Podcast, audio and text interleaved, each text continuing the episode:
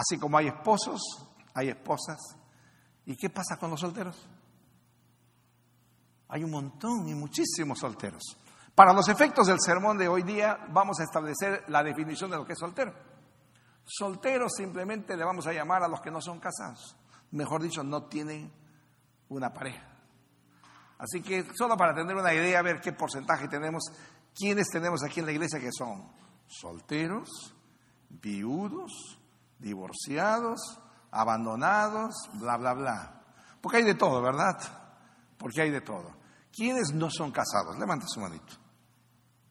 A ver, a ver, a ver, a ver. ¿Qué pasó? Hay muchos más allá. Ya vamos, ya vamos levantando, ¿eh? ¿Sí? Hay un número grande, hay un número grande. ¿Y qué pasa, Sergio? ¿Ya te casaste? ¿Ya te casaste? Ah, ah, ah, ya ve. Porque no te vi que levantabas la mano. la mano sin pies, ¿no? Por eso es que el sermón de esta tarde, tiene usted ahí sus outlines, es cómo ser un soltero en victoria. Cómo ser solteros victoriosos. Así que esta tarde yo no hay duda que el Señor nos ha traído porque nos quiere ministrar. Y aquellos que son casados, usted va a poder ayudar a su hijo, a su hija, va a poder ayudar a su pariente, a alguien que usted ama, que no es casado, y va a descubrir, y juntos vamos a descubrir los propósitos de Dios para la vida exitosa de estas personas. ¿no? Primer punto, ¿cuáles son las ventajas de ser soltero? De no tener familia, de no tener una responsabilidad como la del hogar. ¿Cuáles son las ventajas de ser soltero? Fácil. Primer punto. La primera cosa ahí tiene en sus outlines usted es un regalo de Dios. Ser soltero, escuche esto, es un regalo de Dios. ¿Sabían ustedes que al no tener pareja te hace miembro exclusivo de un grupo exclusivo? ¿Saben ustedes que en la palabra de Dios hay grandes personajes que no tuvieron esposa o esposo? Imagínense el apóstol Pablo. Todas las cosas grandiosas que él hizo. ¿Usted cree que él hubiera podido plantar las docenas de iglesias que él plantó, realizar los infinitos viajes misioneros que él realizó, si es que hubiera tenido esposa? Posiblemente no. Así que ahí tenemos un extraordinario soltero, el apóstol Pablo. Una vida consagrada a Jesucristo. Una vida consagrada a los propósitos eternos del reino de Dios. Porque hay parejas que están consagrados el uno al otro. Y un poco como que el Señor es el acompañante, es el tercero invisible, hasta le llamamos el huésped. Increíble, ¿verdad? Como que el Señor hay que darle, hay que darle un espacito a ver si le hacemos un gran favor. Pero cuando el apóstol Pablo es un ejemplo de soltero, extraordinario. Hubo otro más. Juan el Bautista. De Juan el Bautista, que fue uno de los más grandes, dice la palabra de Dios, nació de mujer y sin embargo no fue casado. Y finalmente, obviamente, el mismo Señor Jesucristo fue soltero. La palabra de Dios no reporta, ni la historia reporta matrimonio alguno de nuestro Señor Jesucristo. Así que todos ustedes que son solteros, que no tienen esposo, esposa, Bienvenidos a este club extraordinario de gigantes, de gigantes de Dios. Miren lo que dice Primera de Corintios 7:7. Primera de Corintios 7:7 dice, "Quisiera más bien que todos los hombres fuesen como yo." Está hablando el apóstol Pablo, dice, "Pero cada uno tiene su propio don de Dios." Mejor dicho, si no son como yo soltero, se respeta, está diciendo el apóstol Pablo. Yo lo respeto, ¿no? Uno la verdad de un modo y otro de otro modo. Es decir, yo tengo el don de Dios para ser soltero, está diciendo. No, pero el que no tiene ese don para mantenerse soltero, está bien, se respeta. La palabra don, en este caso, es sinónimo de un regalo, de un gift, de algo especial que Dios, en este caso, dio al apóstol Pablo. Es decir, que para él ser soltero era un don de Dios. Dice, cada uno tiene su propio don. Yo quisiera que fuesen como yo, nos está diciendo el apóstol Pablo. Segunda cosa, ¿por qué otra ventaja es el hecho de ser soltero? Cuando uno es casado, su mayor preocupación es hacerle feliz a la esposa. El varón, su agenda, su, mucho de su horario, dice, ¿qué quiere? ¿Qué puedo hacer por mi esposa? O la mujer dice, mi esposo va a venir en la tarde, ¿qué voy a hacer para hacerle feliz? Está pensando legítimamente en cómo tener un día hermoso cuando llega el encuentro después de un largo día de trabajo. Sin embargo, el soltero tiene otro privilegio y es que va a buscar agradar más a Dios. Ese es el punto dos. Buscará agradar más a Dios. Usted tiene sus outlines, escríbalo allí. Miren lo que dice 1 Corintios 7:32. Dice, quisiera pues, dice el apóstol Pablo, que estuvieseis sin congojas. Una palabra curiosa, ¿no? Lo que está diciendo es, quisiera que ustedes no tengan las molestias, los dolores que trae el matrimonio. Eso es lo que está diciendo en un parafraseo. Luego sigue diciendo, el soltero tiene cuidado de qué? De las cosas del Señor.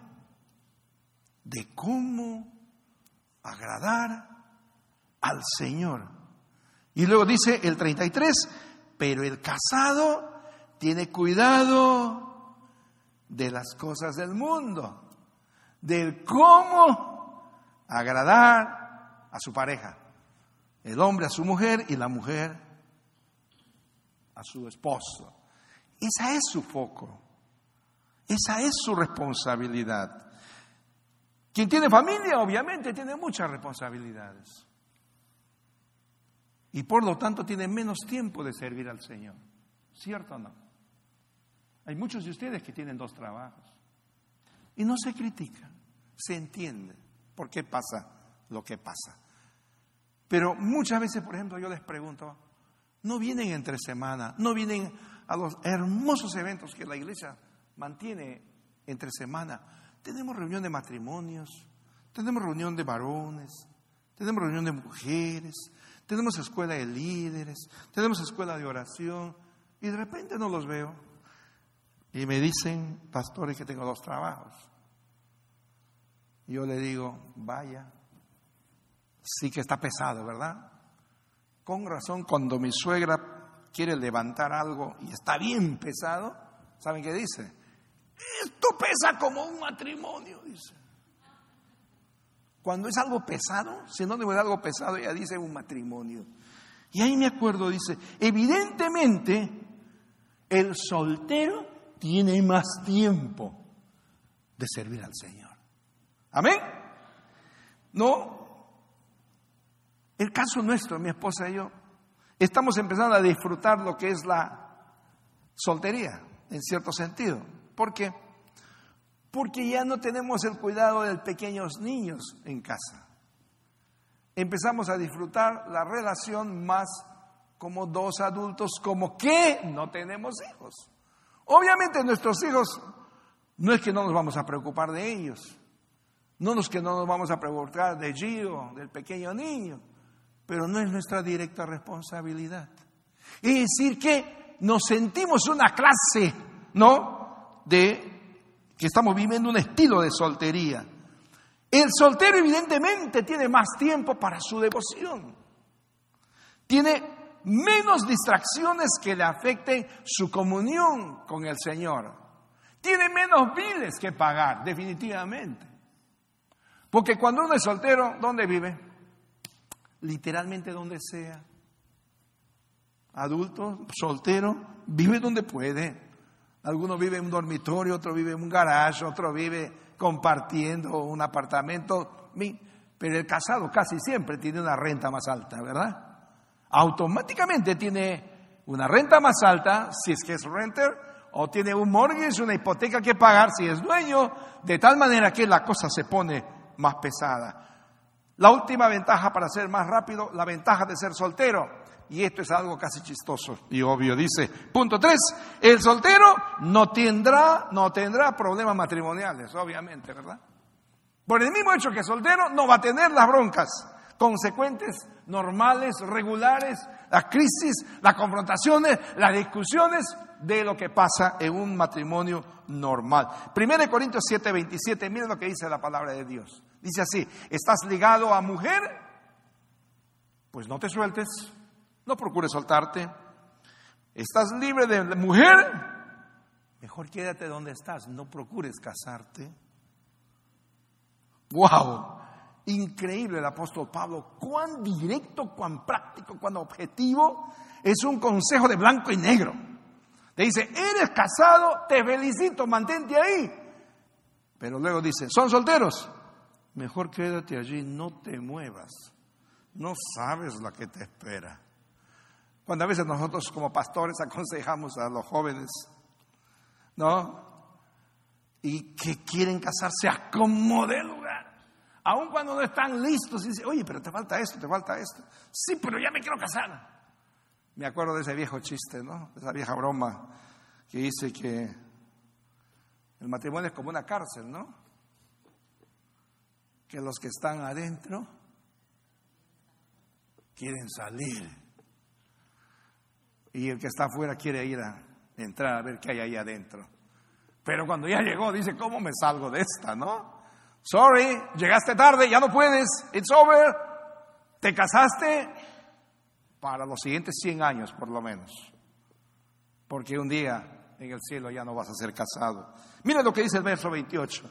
Es terrible el apóstol Pablo, con un sentido de, yo diría, de casi de sátira, nos dice lo siguiente. Más también si te casas, no pecas. Dice, está muy bien, good job te está diciendo, cásate, está bien. Y si la doncella se casa, excelente, que la dama joven se case, excelente. Pero los tales, dice, prepárense, van a tener aflicción de la carne. Y como quisiera que ustedes eviten esos dolores. Es más práctico, más directo, no puede ser cuando el Señor nos habla, dice, evítense de tantas aflicciones que ustedes inevitablemente van a tener el día que se casan. Evidentemente las aflicciones y las responsabilidades que trae el matrimonio son grandes. Si te quedas ahí donde estás, no vas a tener esos problemas. 1 Corintios 7:39, mire lo que dice la palabra, dice, la mujer casada está ligada por la ley mientras su marido vive. Pero si su marido muriere, libre es para casarse con quien quiera, con tal que sea en el Señor. Esto es un consejo a los que enviudan. El que enviuda, dice la palabra de Dios, tiene la opción, tiene la autorización, el ok del Señor de volver a hacer una nueva relación. En ese sentido, los hermanos anglos son increíblemente pragmáticos, ¿verdad? ¿no? Generalmente yo veo entre las mujeres, ¿no? Y varones eh, que enviudan de más de cierta edad, ¿no? Dice, ya, pues, ya disfruté el matrimonio y ahí me quedo. Eh, ya estoy avanzadito en años y ahí me quedo. Voy a esperar en el Señor. Pero, ¿qué hacen los blancos? Muchos blancos que he visto. Enviudan a los 85 años. Y dos semanas después ya están casados otra vez hagan eso, por favor. Piénsenlo bien, utilicen la cabeza, utilicen la cabeza. No es una prohibición. Pero luego viene lo que dice el verso 40. Mire lo que dice el verso 40, dice, pero a mi juicio, dice el apóstol Pablo, más dichosa será si se queda así como está. Ahí está. Y pienso que yo también tengo el Espíritu de Dios. Muy humilde el apóstol Pablo, ¿verdad? Dice, vas a ser más dichoso si te quedas soltero. Este es un sermón que casi es un homenaje a la soltería, ¿se dan cuenta? Muy pocas veces predicamos estos temas. A veces las mujeres y los hombres dicen, si no me caso, no me voy a realizar, no voy a funcionar. Si no me caso es como que estoy incompleto. No es cierto, no es cierto, no estás incompleto.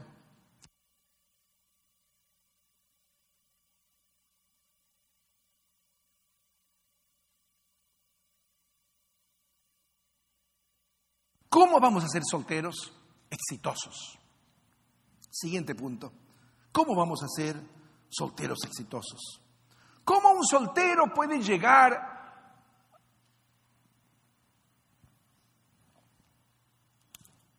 a tener la convicción de que está en el centro de la agenda de Dios?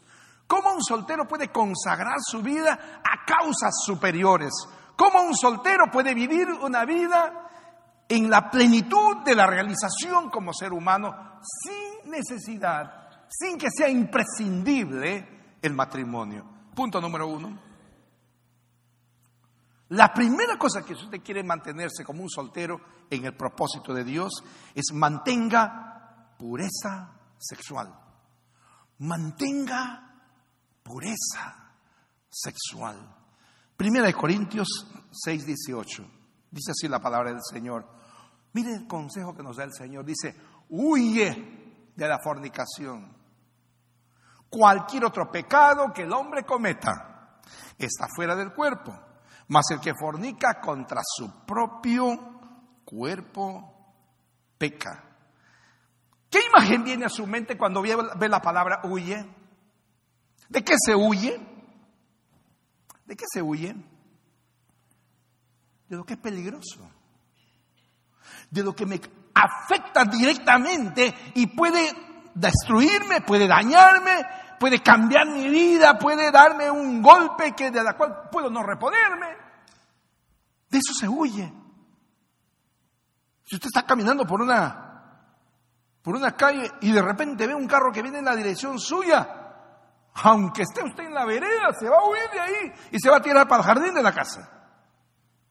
Porque sabe que si no huye, ese track, ese auto que está viniendo lo va a destruir, lo va a dañar.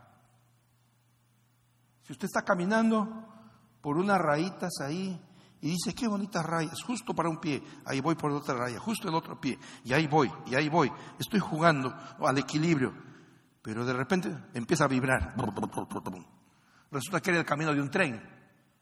Y el tren está viniendo ahí, huye, porque te va a hacer como un dibujo animado. Te va a laminar. Huye. Cuando ves una serpiente venenosa, no te pongas a dialogar ni a hacerle encantamientos porque de encantador no te has graduado todavía. Y no hay escuela de encantadores contra las serpientes. Mejor que aquí digan, aquí huyó, que aquí murió. Ponga su nombre ahí. Aquí murió Kiko y aquí, que aquí, aquí corrió, que aquí murió, ¿verdad? Y finalmente, ¿no? En otras iglesias, no en esta iglesia, hay gente que no tiene papeles. Aquí todos somos ciudadanos americanos. Amén. Ok, pero el que no tiene papeles ve a un oficial de migraciones, ¿qué hace? Le va a saludar le va a decir, ¿cómo le va, señor? Bonito día, ¿verdad? ¡Huye! Ahí viene la migra. ¡Vámonos! Mire ahora la palabra de Dios, dice, huye de la fornicación. ¿A qué está comparando la fornicación? A una serpiente venenosa a un peligro inminente que te va a destruir la vida, el espíritu, el alma, el cuerpo, las emociones. Hermanos, las estadísticas nos dicen que toda pareja de enamorados que mantienen relaciones sexuales antes del matrimonio tienen más posibilidades de tener un matrimonio desdichado. Tienen más posibilidades de divorciarse al poco tiempo. Tienen más posibilidades de tener una confrontación, una culpabilidad que van a pasar mucho tiempo hasta ser libres. Cuando Dios nos habla de la importancia de la pureza sexual, está buscando nuestro bienestar en el largo plazo.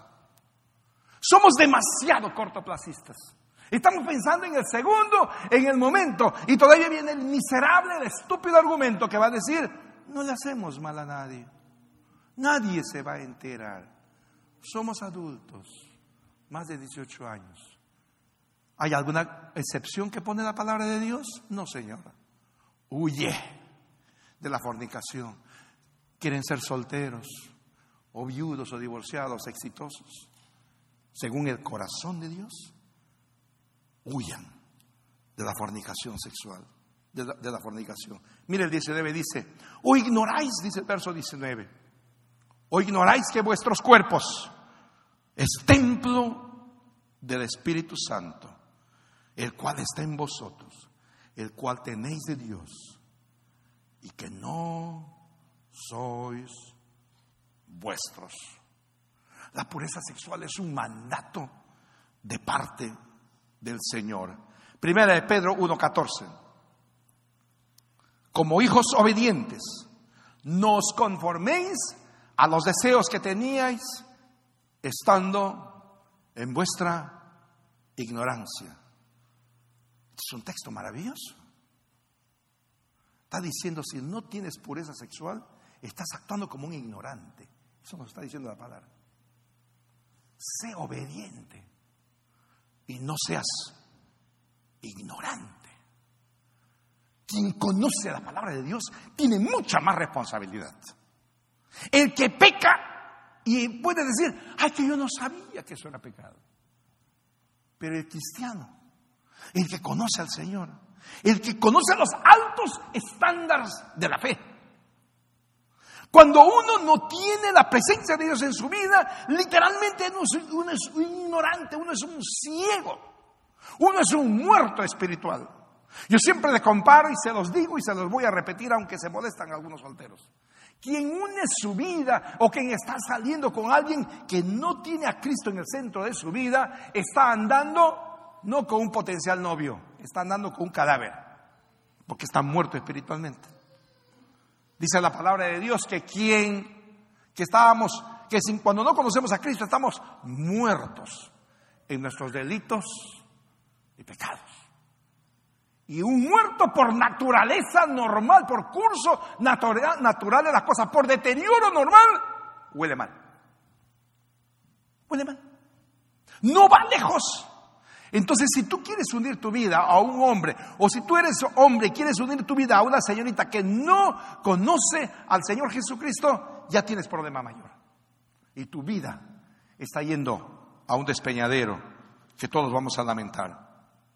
Mantener la pureza sexual no es cuestión de valentía, sino es de obediencia. Eso nos dice la palabra del Señor. Miren luego el, verso 15 dice, 1 Pedro 1.15 dice, sino como aquel que os llamó es santo, sé también vosotros santos en toda vuestra manera de vivir.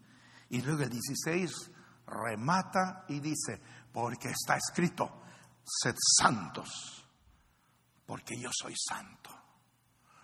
Nuestro Dios santo cuando tiene hijos nuevos, hijos espirituales nuevos que somos nosotros, no hace hijos inmundos, hace hijos santos. Quien nació de nuevo, quien se entregó a Cristo y es una nueva criatura, es un hijo santo. Y por lo tanto, vivamos en la vida de santidad que Dios tiene para nosotros. Dios viene a recordarnos en esta hora que quien nos llamó es santo. Por lo tanto, seamos santos en toda vuestra manera de vivir, en nuestro trabajo. Seamos santos. No trabajemos para el ojo del patrón, trabajemos como para el Señor. Amén. No importa si él hace injusticia, yo no voy a hacer injusticia. Mire la tragedia que, que tenemos en este momento en el sur de California, con un policía de apellido Dorne, que él en su mentalidad, él cree que está bien. Y posiblemente sus razones, si usted leyó el manifiesto, yo me, yo me detuve a leer su manifiesto, hay cosas que dice la verdad, parece que dice la verdad. Pero el hecho que tengas razón no te justifica ser violento.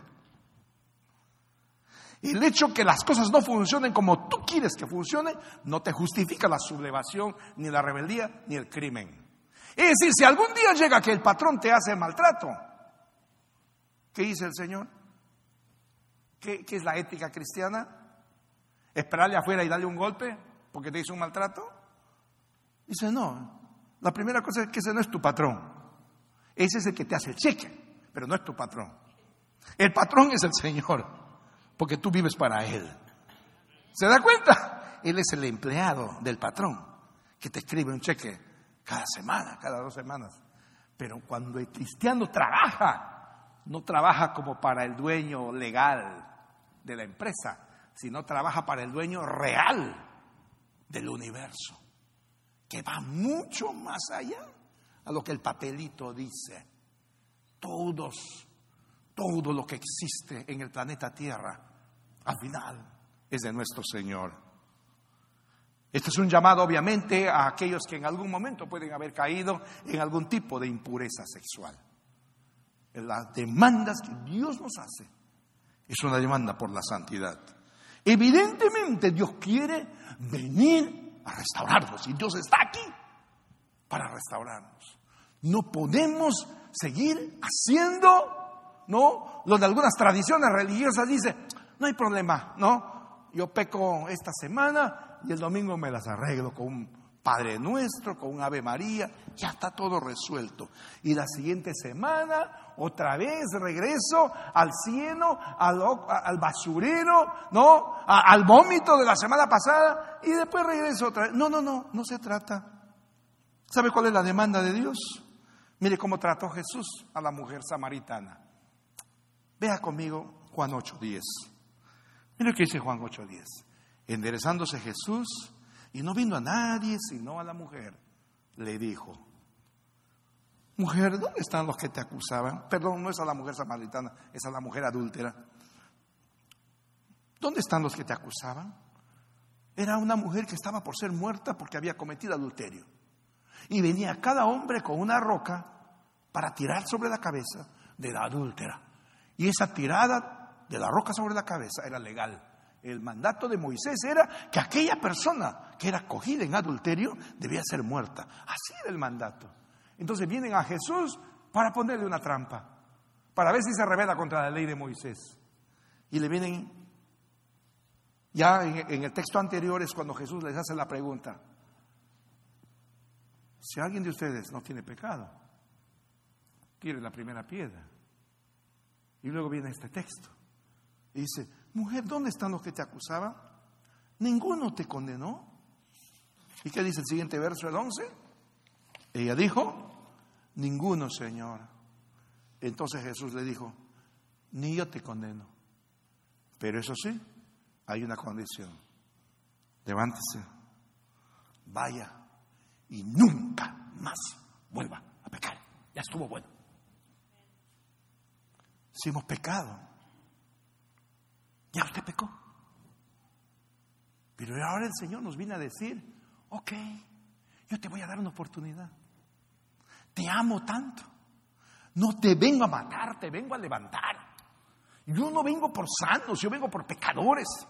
Yo ganas tengo de poner en el letrero de nuestra iglesia un sign bien grande que diga, bienvenidos los pecadores a esta iglesia. Bienvenidos. Porque Dios, ven, Dios está abierto la puerta al pecador. Las puertas de la gracia siguen abiertas, bendito sea Dios. Pero eso sí, encuéntrate con Cristo como hoy día es tu oportunidad. Y el Señor te dice, no te mato, no te voy a fusilar, no te voy a mandar al infierno, que es lo que mereces, porque eso es lo que mereces. Pero mi gracia es más grande que tu pecado. No te voy a condenar. Levántese. Pero de aquí para adelante nunca más me vuelva a pecar. Esta es palabra de Dios. Para mi vida y para la tuya. Siempre Dios es un especialista en segundas oportunidades. Y este es el momento en el cual, si alguno de ustedes se avergüenza de mirar al pastor, se avergüenza de mirar el rostro del Señor, se avergüenza de orar, se mira al espejo y se ve inmunda o inmundo. El Señor está con su brazo abierto. Él no es un ejecutor, Él es un Dios de amor. Pero te pide una condición, no vuelvas a caer en lo mismo. Amén. Segundo punto, un soltero en el, según el corazón de Dios, yo recomiendo que esté atento siempre a una relación saludable. Estar atentos a una relación saludable. Punto número dos. Estar atentos a una... ¿Qué quiere decir esto? Ya entendemos que ser soltero es una forma de vida que Dios aprueba. Si es que vives en santidad, obviamente. Recuerda esto, no necesitas estar casado para estar completo en Cristo. No lo necesitas. Hay muchas fantasías que la gente tiene y dice, oh, si yo no me caso, voy a ser infeliz. No es cierto, no es cierto. Porque el matrimonio no te garantiza felicidad. ¿Saben eso? Como consejero, como pastor, aconsejo a mucha gente. Y a veces cuando tengo candidatos a casarse, la primera preguntita que yo les hago, ¿dónde hay una pareja? Aquí está una pareja. ¿Cómo te llamas, hermano? Jesse y Blanca. Jesse y Blanca. Imaginémonos que Jesse y Blanca vienen acá a, consejería matrimonial, ¿no? Y dice, ok, ¿cómo les sirvo, hermanos? Pastor, nos queremos casar. Ay, qué lindo, qué lindo. ¿No? Pregunto nombre, me llamo Jesse, me llamo Blanca, eh, cuánto tiempo se conocen y que me cuenten su historia. Y me cuentan, pues, historias bonitas, románticas. La primera pregunta que yo les hago, Jesse, ¿por qué te quieres casar con Blanca? Y Blanca anda pensando, ¿por qué te quieres casar con Jesse? Pregunta simple, ¿verdad? Porque si no sabe por qué se quiere casar, entonces ¿para qué lo hace, no?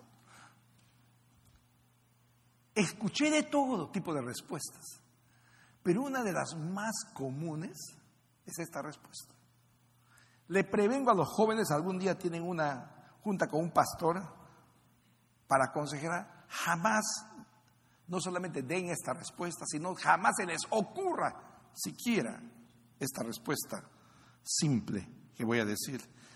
Una respuesta muy común que a mí me dan. Me dice, yo me quiero casar con Blanquita porque quiero ser feliz con ella. ¿Y tú, Blanquita, por qué te quieres casar con Jesse? Pues queremos ser felices los dos, pastor.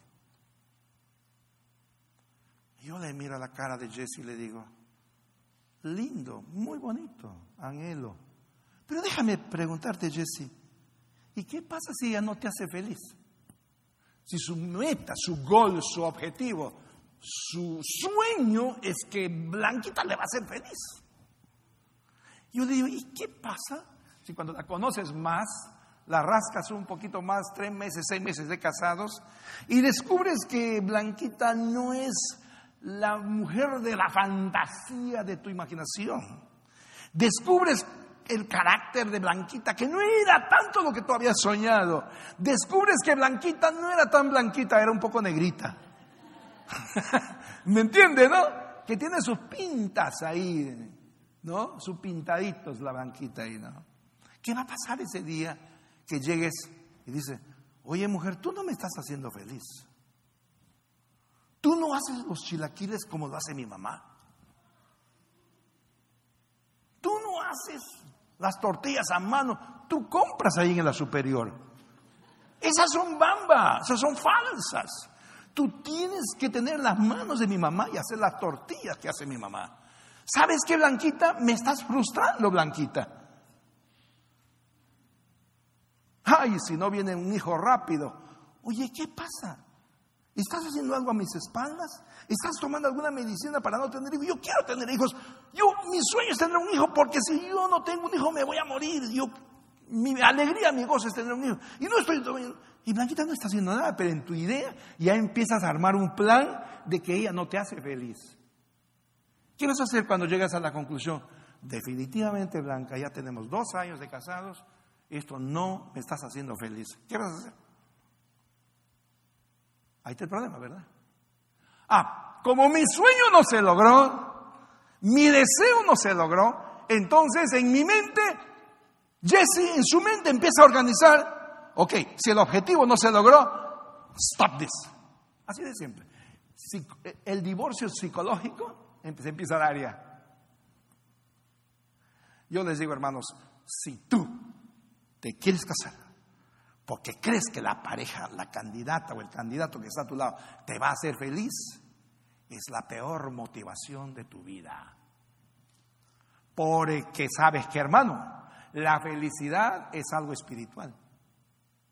La felicidad es algo que solamente se produce cuando nuestras vidas están conectadas con el corazón de Dios. El único que hace feliz al ser humano es la comunión con Dios. ¿Cuántos dicen amén? El único que hace feliz al ser humano es la comunión con Dios. Digan fuerte amén.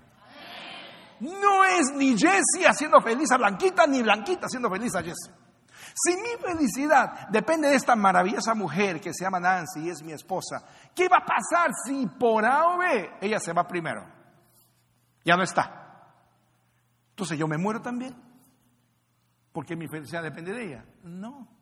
La felicidad que provee el cónyuge, la pareja, es una felicidad complementaria. Es una añadidura, es un extra, es un bono que Dios nos da para acompañarnos en este caminar diario. Pero el gozo profundo solo nos produce la comunión con Dios. Mire lo que dice Colosenses 2.10. Colosenses 2.10. Vosotros, dice, estáis completos, totalmente completos en Él, pues que es la cabeza de todo principado y potestad. No es la pareja la que nos hace completos. Es Dios quien nos hace completos. Cuando nuestra relación con Él es la relación correcta, es la relación apropiada, Él es el único que es capaz de llenar la totalidad de las áreas de nuestra vida. Cuando tenemos una dulce, una dulce comunión con Dios, todo lo demás es complemento. Todo lo demás es extra. Mire lo que dice Salmo 73, 25. ¿A quién tengo yo en los cielos? Sino a ti. Fuera de ti, nada deseo en la tierra. Fuera de ti, nada deseo en la tierra. Esto lo dice el Espíritu Santo por medio de David a la iglesia de Dios. Fuera de Cristo no hay ninguna otra cosa que nos haga completos.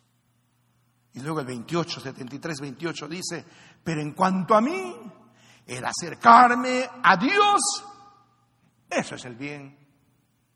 He puesto en Jehová el Señor mi esperanza para contar todas tus obras. Hermanos, si sentimos, si sientes en el corazón que aún deseas tener tu familia, está bien. La familia es algo que Dios aprueba pero también es la prueba que te quedes soltero. Esto es algo que quiero que se le quede claro. También el Señor aprueba que te quedes soltero. Obviamente, el subtítulo de esta parte es que hay que estar atentos. Hay que estar atentos. Y la pregunta que me hice cuando trabajaba este sermón maravilloso es, una pregunta que todo soltero tiene, no importa su edad, todo soltero tiene. Dice, ¿dónde está esa persona especial en mi vida? ¿Cómo voy a saber quién es? Como pastores nos preguntan eso, pastor, ¿cómo la voy a identificar a la mera mera? ¿Cómo voy a saber que estoy frente a la persona correcta? Es noble, es bueno pero aprendamos a movernos en alrededor de Dios. Yo quiero mostrarte algunos principios de la palabra de Dios. Mire lo que dice Proverbios 19, 14. La primera cosa que quiero decir es que la esposa o el esposo tiene que venir de parte de Dios. No es el, el varón o la muchacha que vas a encontrar en el nightclub, que vas a encontrar en el paradero de la esquina o que vas a encontrar no sé dónde. Tiene que venir de parte de Dios. Mira lo que dice la palabra de Dios.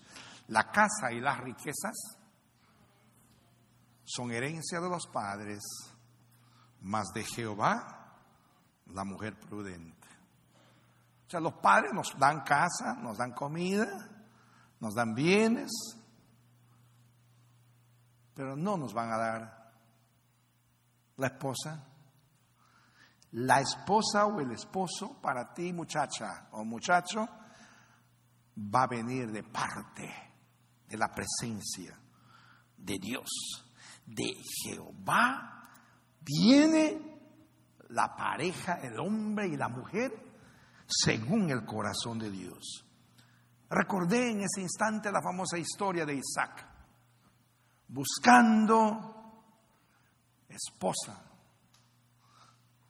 Abraham buscando pareja para Isaac. Isaac andaba con Abraham allá en el desierto y sentía Abraham su necesidad en su diálogo con su hijo. Decía, ya mi hijo tiene derecho, es tiempo de que tenga una esposa.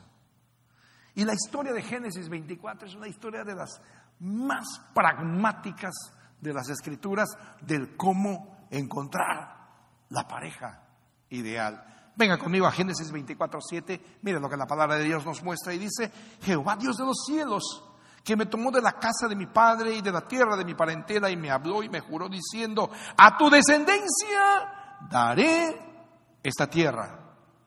Le está diciendo a su, a su trabajador, le dice, él enviará a su ángel delante de ti y tú traerás de allá mujer para mi hijo le estaba dando a su mayordomo una orden de que vaya y le consiga esposa al hijo. Y le dice, Él va a enviar su ángel delante de ti. Y tú traerás de allá mujer para mi hijo. El trabajador, el mayordomo, Eliezer, él se iba con la convicción de cumplir el mandato de su amo Abraham y el mandato era nada menos que traer esposa para el hijo mayor. Este hombre temeroso de Dios en el camino dijo, yo quiero hacer feliz a mi amo. Yo sé, Señor, que tú me vas a dar evidencias, sabiduría, prudencia para encontrar a la persona correcta. Y entonces él ora en Génesis 24, 14. Mire la oración en el, en el verso 14. Dice, sea pues que la doncella Está pidiendo una evidencia. Sea pues que la doncella a quien yo dijere, baja tu cántaro, te ruego para que yo beba. Y ella respondiera, bebe. Y también daré de beber a tus camellos. Es decir, está buscando signos de una, una mujer generosa, una mujer que no se asusta a relacionarse aún con desconocidos. Y luego le dice, que sea esta la que tú has destinado para tu siervo Isaac. Y en esto conoceré que habrás hecho misericordia con mi Señor. Está buscando una evidencia de una mujer que es capaz de hacer más allá de lo que se le pide, de lo que la cortesía normal da. ¿Están entendiendo la diferencia? Él decía, que me dé de beber, pero que también dé beber a mis camellos. Y justamente eso fue lo que le dio, lo que el Señor le concedió. Un hombre centrado en el corazón de Dios va a encontrar la pareja correcta, porque es el mismo Señor el que le va a proveer. Pero otra recomendación práctica, si tú quieres encontrar el hombre que Dios tiene para ti, o la muchacha que Dios tiene para ti, consejo número dos, dedícate a obedecer a Dios. Punto número dos, dedícate a obedecer a Dios y Él proveerá tu pareja. ¿Escuchó esto? Que tu foco, que tu énfasis sea en la obediencia al Señor. Y Él va a proveer tu pareja. Hermanos, le dije el punto número dos. Ahí está. No. Usted está en el C2, en el antes. Miren, hermanos, quiero explicar esto del dedicarnos, del dedicarnos a obedecer a Dios. ¿Usted se acuerda la historia de Adán y su problema de soledad? Adán tenía un problema de soledad. Y él ni siquiera sabía que lo que necesitaba era una mujer. Recuerde eso, porque él no conocía mujer. ¿Qué es lo único que él conocía? Conocía a Dios, conocía el jardín y conocía animales. Es todo lo que conocía. Él no conocía a Dios, él no conocía a mujer. Yo no sé cómo será un hombre que nunca ha visto una mujer. Pero Adán fue, ese fue su caso. Él nunca había visto una mujer. Él solo sabía que necesitaba alguien con quien pueda compartir su vida.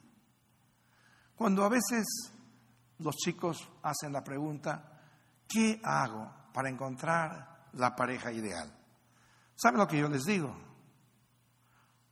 Ponte a trabajar echando nombre a los animales. ¿Cómo, pastor? ¿Que a cada amigo que, yo conozco le voy a poner el nombre de un animal? No, yo no dije eso. Ponte a echar nombre a los animales. ¿Qué quiere decir eso? Eso es lo que hizo Adán. Adán tenía un problema grave. Necesitaba una compañera.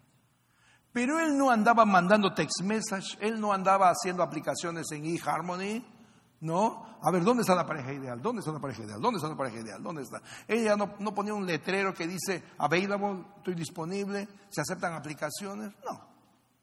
Lo que él hizo es que se puso a trabajar, poniendo nombre a los animales. Es en ese trabajo agotador y cansado y el Señor le dice, You are doing a good job, my lo estás haciendo muy, muy bien. Allí es cuando viene el Señor y descubre, dice, la genial idea. Yo no llamo la genial idea, yo llamo la divina idea de proveerle a la compañera. De proveerle a la compañera. Si nosotros nos dedicamos a obedecer a Dios, Él es quien va a proveerte la pareja que Él ya tiene para ti. Si tú eres una joven o un muchacho más de 18 años, casi seguro ya nació tu pareja. Ya nació. Puede tener años menos o años más, pero ya nació. Tú no lo sabes. Pero si nuestro foco está en buscar la pareja y no buscar hacer la voluntad de Dios, entonces tenemos problemas. Y quiero terminar siendo súper práctico, súper práctico. Conozco una historia de un militar, me lo contó él a mí. Un militar que tenía el problema que era cristiano y estaba en el servicio. Y en el cuartel él descubrió un problema grave que estaba desnutriéndose. ¿Y sabe por qué? Porque a la hora de comer, él oraba. Y cuando oraba, alguien le sacaba la carne del plato y se burlaban de él. Él nos lo contó. Dijo, me ponía a orar a dar gracias a Dios como mi pastor me enseñó y cuando yo abrí el ojo, todo el mundo ¡ja, se mataba de la risa. Ya me, habían, ya me habían sacado la mitad del plato de comida. Y me estaba desnutriendo y me estaba poniendo muy mal. Entonces el siguiente domingo yo me fui, dice el hermano, a contar a mi pastor. Y le dije, tengo un problema. Primero, yo quería dar testimonio y no estoy dando testimonio. Estoy dando un mal testimonio. Estoy haciendo de tonto porque todo el mundo se burla de mí. Yo al orar yo quería dar testimonio de que soy cristiano y resulta que el, efecto que estoy logrando es inverso. Dice, a ver, cuéntame qué estás haciendo. Pues le dice, a la hora de comer, yo doy, doy las gracias a Dios por el alimento y después me quitan mi comida. Cuando estoy orando ya me sacaron la comida. Esto le estoy contando para llevarle al punto cosa práctica que los jóvenes deben hacer para encontrar pareja. Entonces el pastor le miró y le dijo, mm, la cosa va mal entonces. A ver, déjame mirar mi Biblia. ¿Cómo encuentro en mi Biblia algo que tenga que ver, darte una respuesta para que no te quiten la comida? Y para que des buen testimonio. Y para que hagas bien las cosas. Y de repente se va un pasaje de la escritura y dice, ya sé, lo estás haciendo mal. Así no se hace. La Biblia no dice que solamente debes orar. La Biblia dice que tienes que velar y orar. Hay que hacer dos cosas. Velar y orar para que no entréis en tentación. Se quedó el hermano y dijo, ¿y cómo lo voy a hacer eso? Pues bien fácil, hermano. Usted de hoy en adelante va a orar con un ojo y va a velar con el otro ojo. Obviamente. Así que él se inclinó y oraba con un ojo y velaba con el otro ojo. Y cuando alguien viene y le quiere quitar la carne, ¡pum! Le daba ahí nomás, le quebraba la mano. Nunca más hizo de tonto. Hay jóvenes cristianos que dicen, pastor, yo quiero tener pareja, pero no sé cómo hacer. Estoy orando y el Señor no me responde. Están haciendo la, el medio trabajo. Solo orando no resuelve nada. Tienes que velar también. Jóvenes, ¿quieren tener una buena pareja? Vela y ora. ¿Cómo aplicas esto? Ora, estate en comunión con el Señor y dile, Señor, mándame lo que tú tienes para mí. No sé si es príncipe azul, rosadito, plomo, grisáceo, negrito, no lo sé, pero que sea de ti, Señor. No sé si será una princesa, ¿no? Como la de Disneylandia, no sé, pero mándamela tú, Señor. Pero no solamente ores, sino vela también. Mira quiénes están a tu alrededor. Dios ya tiene la pareja para ti. No sean ciegos, jóvenes. Eso quiere decir, velar quiere decir estar abierto el ojo. Velar quiere decir tener amigos. Tú no puedes hacer noviazgo con gente que tú no conoces. Dios te quiere dar la pareja según su corazón, pero tú tienes que hacer tu homework. El Señor no te va a obligar a decir, tiene que ser la de allá, pero Señor, a mí no me gusta. Ok, escoge lo que tú quieras, pues. Yo te voy a bendecir según lo que yo sé del futuro. Pero tú no le impongas a Dios. Y Dios jamás te va a imponer a ti. Si nosotros nos conectamos con las personas, hacemos amigos. Y algo que recuerda que una vez mi esposa y yo aconsejamos a un precioso hermano que nos vino a decir sinceramente, ¿cómo la hicieron ustedes? ¿Cuántos años tiene de casado? Tenemos más de 25 años de casado. ¿Cómo la hicieron? Yo le digo bien simple, hermano. Primero el consejo de velar y orar. Segundo, les dije así al varón, y aquí está mi esposa, haz una lista de toda la gente que tú conoces. Todos los varones, era un varón. Haz una lista de todas las muchachas que tú conoces. Oh, pero está grande la lista. No te preocupes, pon en el papel ahí, escribe ahí. ¿Cuántos son? 40, 50. Oye, escríbelas ahí. Escríbelas ahí. Las 40, 50 nombres. Ok. ¿Con quiénes de los 50 nombres te agradan? Que te sientes bien, que disfrutas la conversación, que tienen ideales comunes, que aman al Señor igual que tú. Solamente de estos solamente me quedaría con unos 5, me dijo. Perfecto, elimina las 45. Ahora son de los 5. Se quedó solo con 5. Ok, y de los 5, míralas la foto en la... imagínate que las tienes las cinco fotos aquí y pregúntate ahora, ¿con quién de ellas te imaginas casado para toda la vida? Con esta no, madre. No, con esta no. Esta más o menos. Aquí hay una que está más... Al final se quedó con dos. Fíjese, se quedó con dos. Ya la cosa está más fácil. Ahora llévalas a las dos delante del Señor. Tengo una campaña de oración y ayuno. Así le dijimos.